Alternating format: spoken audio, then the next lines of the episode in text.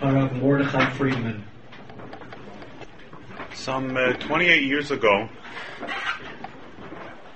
Debbie and I uh, lost an infant son, and we turned to Rebbe Zatzal to do the impass- impossible task of speaking at, at the Levaya.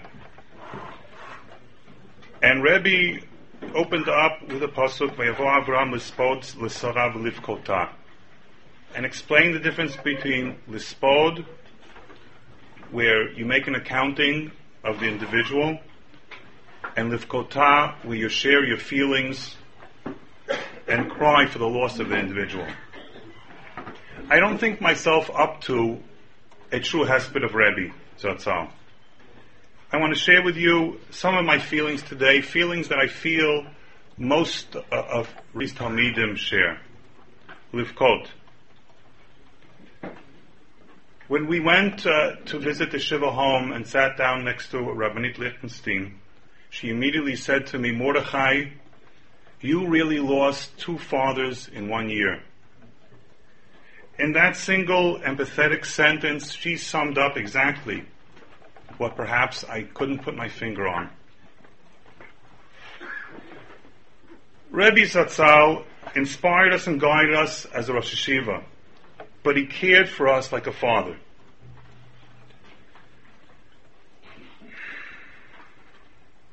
One story about the depths of his concern for every single Talmid. There's no need to describe in detail Rebbe's heights of tefillah, of feelings during Yomim Noraim, and surely there's no need to describe the heights that Rebbe reached during his tefillah during Yom Kippur. How much more so where Rebbe's heart and where Rebbe's mind was moments before Ne'ilah. My first year in yeshiva, Rav Amital started Ashrei before Ne'ilah, and all of a sudden Rebbe Zatzal turned around and started to walk towards the aisle.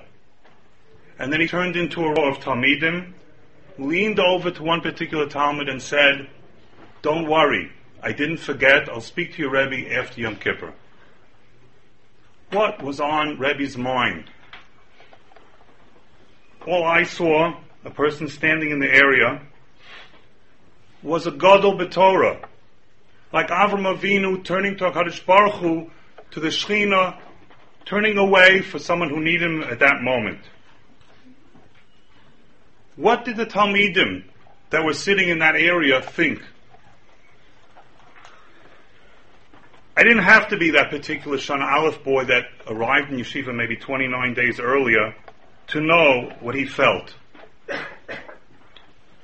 He felt then, and surely he feels now, that here is a Gadol who cares about me. Here's a Gadol who at the height of his tefillah has every single one of the 300 Talmidim in mind. Here's a giant in Talmud that's giving us security and confidence of a son. וירא והנה הסנה בוער באש, והסנה איננו עוקל. ויאמר משה אסור נא ואראה את המראה הגדול הזה. מדוע לא יבער הסנה? What happens next changes the course of human history, human destiny. But I wonder, at that very moment, according to the Pshat of the Psukim, what was going on in Moshe's mind? The Pasuk tells us. His motivation was to see the sight, this, this phenomenon. Hasnan and Hukal. He had no inkling of what exactly he was stepping into. That is the type of feeling that most students that come to Yeshiva Har Etzion have before coming to Yeshiva and definitely before meeting Rav Aaron Lichtenstein Zatzal. I could only speak for myself maybe. I know that I wasn't ready. I remember the very scariest day of my life, and I've seen many, many scary things. Sitting across the table from Rav Aaron Lichtenstein Zatzal uh, during my Bechina to get into Yeshiva Har Etzion. I remember, and I'm going to skip the whole interview, but I will tell you that the end, at the end of the interview, I remember going to my father and saying to my father, "You have no idea what a gadol he was." That as soon as I said what part, what page we were up to in, in the beginning of kedushin, he immediately knew the entire daf. Today, I tell you all this story in complete com- embarrassment of not understanding, not even being on the madrega to understand what gadol the Torah was.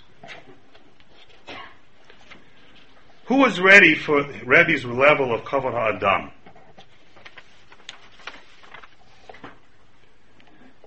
We know many stories of hearing more and more of, of sheer greatness of, of, of Rebbe Zatzal.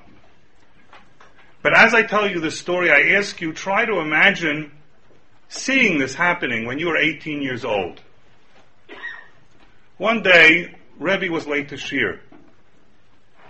And the people sitting in the shiur room in the Moadon couldn't figure out what happened. Someone said he thought he saw him come, come up to the office earlier. And I decided to slip out to see what was happening.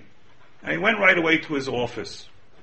And there in the Mavoah, standing right by the water fountain, was a line of little Yishuv children, maybe six or seven years old, standing in line taking a drink. The kid in the front, I think, was just fooling around with the water. And at the end of the line stood Rebbe Zatzal, waiting his turn to drink. What kavod adam? What empathy for young people What's moral sensitivity? Who was ready to learn that from Rebbe? Who knew what was in store for him when he came to Yeshiva Har Etzion? We, what we saw inspired us to greatness. Asura naveret hagadol hazeh. I came to Yeshiva Har Etzion because my father said that's the place you have to go. I came to Yeshiva Har Etzion perhaps with Torah Umada. But what I got was inspiration in Avodas Hashem and in Kavod Adam. Rebbe Zatzal had incredible belief in our ability. If we saw ourselves in comparison to Rebbe as grasshoppers, he still saw us as giants. And I know over the years he sincerely believed that. And I ask you the obvious question why? Firstly, it was his personal humility. Secondly, it was his deep, deep faith in the human potential. And what effect did that have on us? I could tell you. He really taught us to believe in ourselves. I know that many people have asked, a different question. Why were Rebbe's Sichot so long and so complex? Why did he have to speak for 55 minutes and lose a certain part, part of his, his, his audience? I would tell you two definite reasons. One was Rebbe's commitment to Emet, to the topic matter, to the Torah. The Torah is complex, life is complex, and it would be an injustice to paint it any other way and to dumb it down for the sake of the audience. Secondly, Rebbe had faith in the personal, person's ability to stretch himself further. When he gave shiur, he aimed at the top 20% of the shiur, knowing that the rest of the shiur will have to make an effort to try a little bit harder and extend himself more. I remember so well when Rebbe Zatzal gave a hesped for his father. And at one point, he said the phrase, I have lost my North Star. And I will never forget that phrase because I was so puzzled by it. Rebbe, Godel Betorah, lost the North Star, his North Star. His father, his North Star, at that point for years, was blind and almost completely deaf, and completely relied on Rebbe for his guidance. I've lost my North Star. Some 11 months ago, I could tell you it all became clear to me. It came clear to me through the fog that engulfed me when my father, Harini Kaparat Mashkavov, died. I was fully independent at the time. If anything, my father relied on me towards the end. Yet, I can say that after 11 months, there remains an elusive, lingering emotion of feeling of loss and disorientation. On a more positive note, I would like to end with an image that Shai Lichtenstein painted for us. His father is running with him, holding onto the bike, encouraging him, encouraging him not to fear, to keep straight, and to keep on pedaling. And at a certain point, he realizes his father let go. He turns, and his father says to him, Don't worry, I am here. Keep on pedaling straight. Rebbe Zatzal is no longer here to help us, but he has taught us the confidence and how to pedal, and he has showed us direction. And I know, as he's proud of every one of his children, he is proud of all his Talmidim. Yehi Baruch. We're obviously all one family here, and so there's no need to introduce anybody. But in advance of the next speaker, I just want to mention the following. Last year, shortly before Rosh Hashanah, one of the Shana Aleph Talmidim said to me, Who's the guy who follows Rav Aaron around all the time? And I said, That's Rabbi Dov Karoll. I think all of us in this room have seen the love and respect and affection and care that Rav Dov Karoll took of Rav Aaron. We all appreciate it, and I'd like to ask Rav Karoll to say a few words.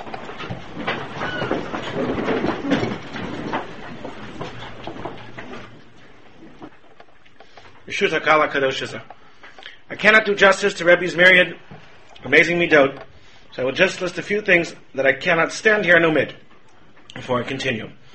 Rabbi Zatzal was a man of faith, integrity, passion, generally reserved but occasionally overflowing. We'll return to that shortly.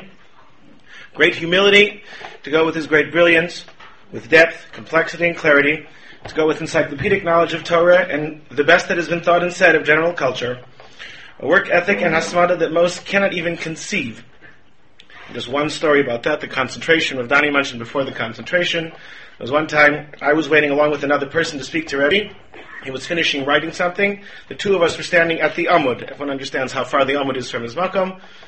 We were talking to each other because we realized it was gonna, it might be a while. And after I, we knew he, we figured he knew we were standing there, and we were hoping that we weren't talking too loud to, dis- to disturb what, the writing he was doing. I was waiting to, fin- to finish what he was writing. The other person was waiting for a meeting that was supposed to take place. After 25 minutes, and I'm not exaggerating, he looked up, said, "You're here." I'm not joking. 25. I, I don't. I don't want to talk about my own concentration. It's not our topic this evening. 25 minutes until he noticed we were standing there. Was uh, I don't know. That's not. It's hard to. Sounds like a joke. Um, there's tremendous devotion to tzedakah. Michael spoke about at great length, and yet a totally devoted family man, as everyone saw very, very clearly last Tuesday. I will also just mention uh, in passing and not say anything about my relation with Rebbe as a Talmid through the years. All I gained from his shiurim and the sichot, and many of you know the sichot had a great impact on me, and sometimes uh, those who read sichot, uh, some may occasionally see my name there as well. Uh, and that was something that uh, made a great impact upon my life, the sichot of uh, of Moreno, of both of those, and that's not my topic for tonight. Rather, I would like to focus my remarks on those and patterns that Rebbe manifested in recent years. Although in many ways this period did not bring out Rebbe's greatness, there were certain ways in which Sofa Ochiach al this period shed light on certain aspects of Rebbe's personality that may have been obscured or latent in the earlier years. One manifestation which was presumably present throughout, I just came across it in later years, was the simple expression of Hakarat Tova, of saying thank you. One simpler example is with regard to cooking. They spoke at the funeral about all the things the Rebbe did around the house. Cooking wasn't generally one of them. And there were years, there were times, anytime I was there for a meal, later years, I understand how, if you want to do the math, how many meals his wife prepared for him over the years. Uh, don't bother, it's a large number. Um, so, Dakar Satov grew as the years, it was amazing to see after benching, it was always after benching, thank you Kadosh Baruch Hu first. Thank you very much. He's like, she knows that you appreciate what you do. You've spent 10,000 meals for you, and she knows that you appreciate it every single time. And if it was at, a few times I was at Moshe and Michal's when they were there, right after benching, Todah Haba, it was always, there was always a thank you that came at the end of every meal. It sounds very simple. Like I said, after, uh, most people tend to take things for granted after a while, and he never did. Um, in recent years, of course, as has been mentioned, was always very, until very recently, the younger Talmidim don't realize how difficult it was other than the stories they've heard. He never liked to accept help, as Rabbi Berman mentioned earlier. He didn't usually like to accept help from anybody. In recent years, of course, he needed to accept help from time to time, whether from me or from the myriad of other people who he was kind of surprised were so happy to help him. But he would always thank someone holding open a door. Now, you understand, if there was someone who wasn't the Gadol Hador who needed to hold the door open for him, you probably would be willing to do it and wouldn't expect a thank you note. But holding open the door, carrying things for him, which again, all the years he wouldn't let people do at all, and those were things which would always hear a thank you. I remember there was about two years ago. There was I was still when I was first started working with Rebbe directly. I was still sitting up on the rampa, and he was walking by and he said, "Thank you to me for something." And one of the fellows who wasn't used to hearing him say that because he didn't hear, if he stood from afar, he didn't hear the thank yous that much, and he said, I didn't know he said thank you that much, and I responded. I was didn't know what to say. I said, "Well, I guess you never did anything for him." um, I felt a little bad saying, but I think it was just true. Was, he, he, which is well, mostly, of course, because he didn't give people that many opportunities. It wasn't his fault, but just that was the way it was. One of my favorite memories of this in this regard was about a year and a half ago, right before Rosh Hashanah. It was a period where I was already walking Rebbe home most days, and I said we came down after Mincha, and I said, Rebbe, do you want to go home now? He said, No. I have something I have to I have to go over before the workers go home. I want to go over to them first. And he walked down to the office. This is a year and a half ago. It was a few months before the falls. He was still walking without and He he didn't have a cane, he didn't have a walker, but you understand, anyone who, was, who saw Rebbe two, three, in the last couple of years knows that at that point he wasn't the physical powerhouse in terms of his uh, mobility that he had been. And he walked down to the office, and he said we had, he wanted to, to go over to the secretaries, and then he went from there down to the Beit Melacha to the maintenance workers, those who are following the map, you understand this. And from there, you'll climb back up and into the kitchen, into each group. He went to say, Shana Tova Lechulam, Todara Balachem, Al Kol Mashem Kol Hashana. Thanked each group. He could have, he said, well, he forgot to tell them early in the day, but I think he made a point of going out specially down to the secretaries, to the Beit Melacha, who are not the workers that usually get a lot of uh, coverage, shall we say, in yeshiva, the kitchen workers, and we walked into the kitchen. They said, "Is everybody here?" And said, oh, Yaakov. Yaakov was in the machsan in the back, and he waited until Yaakov. Yaakov looked like he was shot out of a cannon when he realized what was going on. Came flying. Um, and he wanted to thank everyone, but he stood there, he waited, they were nervous, he walked in, never mind, they just washed the floor. I was not particularly excited about walking on the wet floor of the kitchen. Again, we were, at that point, all very nervous about Rebbe slipping. He walked in, he stood there, he thanked, he wanted to thank all the kitchen workers. He wasn't going to give up on Yaakov, who uh, anyone knows, knows Yaakov knows he took very special care of every, making sure sometimes he gave him more food than he needed, but he made sure and he was taken care of. And he wanted to thank Rishon Shana Tova and thank them for all their devoted work throughout the year. Another topic which I mentioned before, throughout his adult life, Rebbe limited his outward emotional expression. People talked about this. His tremendous passion was difficult to discern for those who were not particularly close. This restraint waned somewhat in recent years. This provided an insight into moments of great emotion that might have otherwise been capped under Rebbe's called Litvish or Yerkes Shavel, mostly Litvish. One very striking, just personality, one very striking example, this was the one that was nationally televised, was during the singing of Hatikva at Pras Yisrael last year. Those who, those of us who were privileged to be in the room, and hopefully you saw a moment, if you were watching, there were moments of it as the camera flashed through, where uh, I never think anyone before or since ever davened Hatikva, but um, I, I, I, hope I have that much kavana in my own in davening, at least sometimes. Um, that was one which was tremendous, uh, was amazing to watch. But there were numerous other examples, mostly at smachot, or unfortunately at tragedies, where one find him crying or worked up over matters of an outward, outward expression in earlier years. I struggled, to, I struggled to find an example that didn't breach privacy, other than the one I mentioned before, which was on television in, in Binyinei Omah. But the wails, the wails during Eicha, anyone who's been in Yeshiva Tisha B'Av night knows what I'm talking about. It was one year I laned Eicha. Usually Rabbi Dan did it, he was used to it. Uh, one year I laned Eicha and he sat right next to, if you sit, if Chazan sits, one laning sits in the middle of the area next to the Aron Kodesh, Rebbe sat at the pillar. It was like one foot away. So the first wail or two were very disorienting. After that, you have to, keep going with it, but it was tremendous. The pain of the Churban was live, was going on in front of his eyes the groans on Yom Kippur, some people mentioned the davening on Yom Kippur, the groans and the long vidui that no one could ever figure out what he needed to say vidui for. The long, long vidui. I guess he was saying for all of Klal Yisrael. Um, I mean, he would tell you it was his relationship, to repair the relationship with HaKadosh Baruch Hu. Rather cries, hugs, and kisses. Rav Dani mentioned hugs before. Um, and building on this theme, in recent years, Rebbe also spoke more about his relationship with the Kadosh Baruch Hu. Uh, the best example of this comes in the opening chapter of Mevakshei Panecha, where he describes it as experience of the kesher, of the bond, the word he told me to prefer there, with the Kadosh Baruch Hu as the strongest feeling in his life, a sentence I find difficult, if not impossible, to believe he ever would have expressed out loud in earlier years. It was surely true, but that sense that one's own feelings are Kodesh Kadashim, a strong Masorah in the Beit Harav, in the Soloveitchik Masorah, would never have allowed for such an expression for very recent years. And I guess we're thank, we're, we owe a debt to Sabato for having put that in, gotten that into print. Uh, Rebbe's commitment to Tefillah and Tefillah B'tzibur never waned, and by never I mean that he even made it, he was in Shul last Sunday morning, you understand, 24 hours before he was an iftar. Sorry. Uh, Shachas and uh, Musaf on, on first day of Rosh he was in Shul. Um, he would come to Shul when he was seemingly too weak to do so, and on days when he had some strength, his tefillah could still be quite intense, even toward the end. Uh, even as he weakened, Rebbe's desire to learn remained. His chavruta with his grandson Ariel were the highlight of his week, until they were discontinued very recently when he no longer had the strength. And his drive to continue to come to yeshiva until the end of Zman Choref, even on days when I would have thought he would simply remain in bed, were astounding. Was astounding. I remember a recent time, and uh, when Rav Dani uh, shared an insight with Rebbe, was in Trumas, right? Achilas Truma, right? And he was so excited about it, he asked Rav Dani to go back to his seat, and he, he wanted to follow up with him. I went back to Rav Dani, and he wants to speak to you again. The excitement that he still had, and a chiddush, and an idea that Rav Dani had formulated, which obviously one of the uh, more prominent people in yeshiva.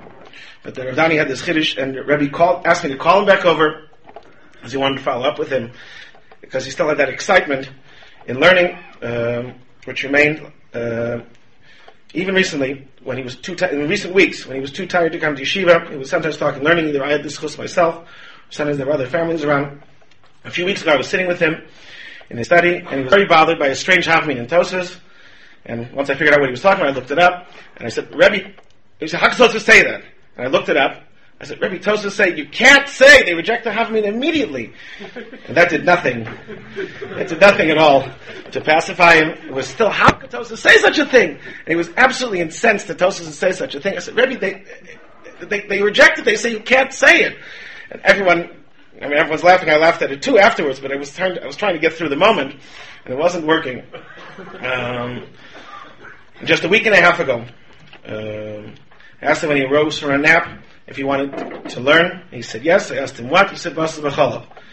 By the time I returned to the Sefer, he'd fallen asleep again to give you an idea of how just how weak he was. When he arose again, he started talking through basic Yisodas in Basa B'chalav. I didn't have a chance. I was going to read the Rambam to him. He started talking it out to me a few weeks ago. He started talking about what's what he wanted to learn. He said Chala, and he started with there are five different aspects of Chala. Sometimes it was in Hebrew, sometimes in English. Five different aspects of Chala. I don't think he, it was hard to tell how, where he was and what was going on around him, but Chala he remembered. Wednesday, just a week and a half ago, uh, half a week before he passed away. Also, he started uh, he started talking out. Started with chametz and Yisr Hana and Yisr Achila, and then he switched to Basa B'chalav and Yisr Bishul and Yisr Hana and Yisr Achila. The following day, when Shai was there, he was talking issues of Tumah and Tahara. That I think Shai mentioned that in his Levaya, in his Hesped. Um, uh, the, not only did the commitment to Torah remain until the end, but the actual Vekas Torah, as I was telling people at the time, people would ask me how Rebbe was doing, and I said, if he can talk, and if he knows his own name, and he knows his family, whose family is, so he knows that Basa B'chalav is Isser Bishul, and Isser Achila, and Isser Hana, and he knows that Chametz is an Isser Achila, and Isser Hana, there's a, it, it, that's, that's, that's just part of who it is. He, he may not have been able to say a Shir and Yun anymore, but Of course you know that Basa B'chalav is Nisr Bishul, Nisr Achila, Nisr Hana. Um, so these, even as seemingly everything was failing him, and he was in a very weak state and very compromised, these remained somehow through through all of that. And um, just to sum up a bit, the final period of Rebbe's life was not an easy one for him. I had the special schools, as Eli mentioned, of accompanying him some through this period. While his overla- over, while his tremendous strength and independence waned in this period, and those, again, see looking around the room, there are people who knew Rebbe in the very recent years, and there are a lot of people who knew him from before, and for those of us who remember him from before, it's, it's still hard to imagine that he got weak. Never mind that he's not here. The fact that he wasn't the strongest person around, and the fastest moving person around, and the tremendous pile, I can't even, I tried doing it. There were times, people know, I'm poor sometimes I tried imitating, and he can't carry that many sfarim. Under one, sometimes when there was a period where I would sometimes carry, where he would let me carry sfarim for him, I always needed two hands. I'm not the weakest guy I know. I always needed two hands. I couldn't, I can't do it. Anyway, so that waned, but his drive and the values that he held dear, I mentioned some of them before, of Makar Satov, the passion for his relationship with the Kadosh Baruch Hu, for Yiddishkeit, for Torah, Avodah, for Minus Chasadim, all remained clouded by some of the weakness that was there till the end. And uh, I hope we have this chus to learn from his example and carry forward the values that he advanced.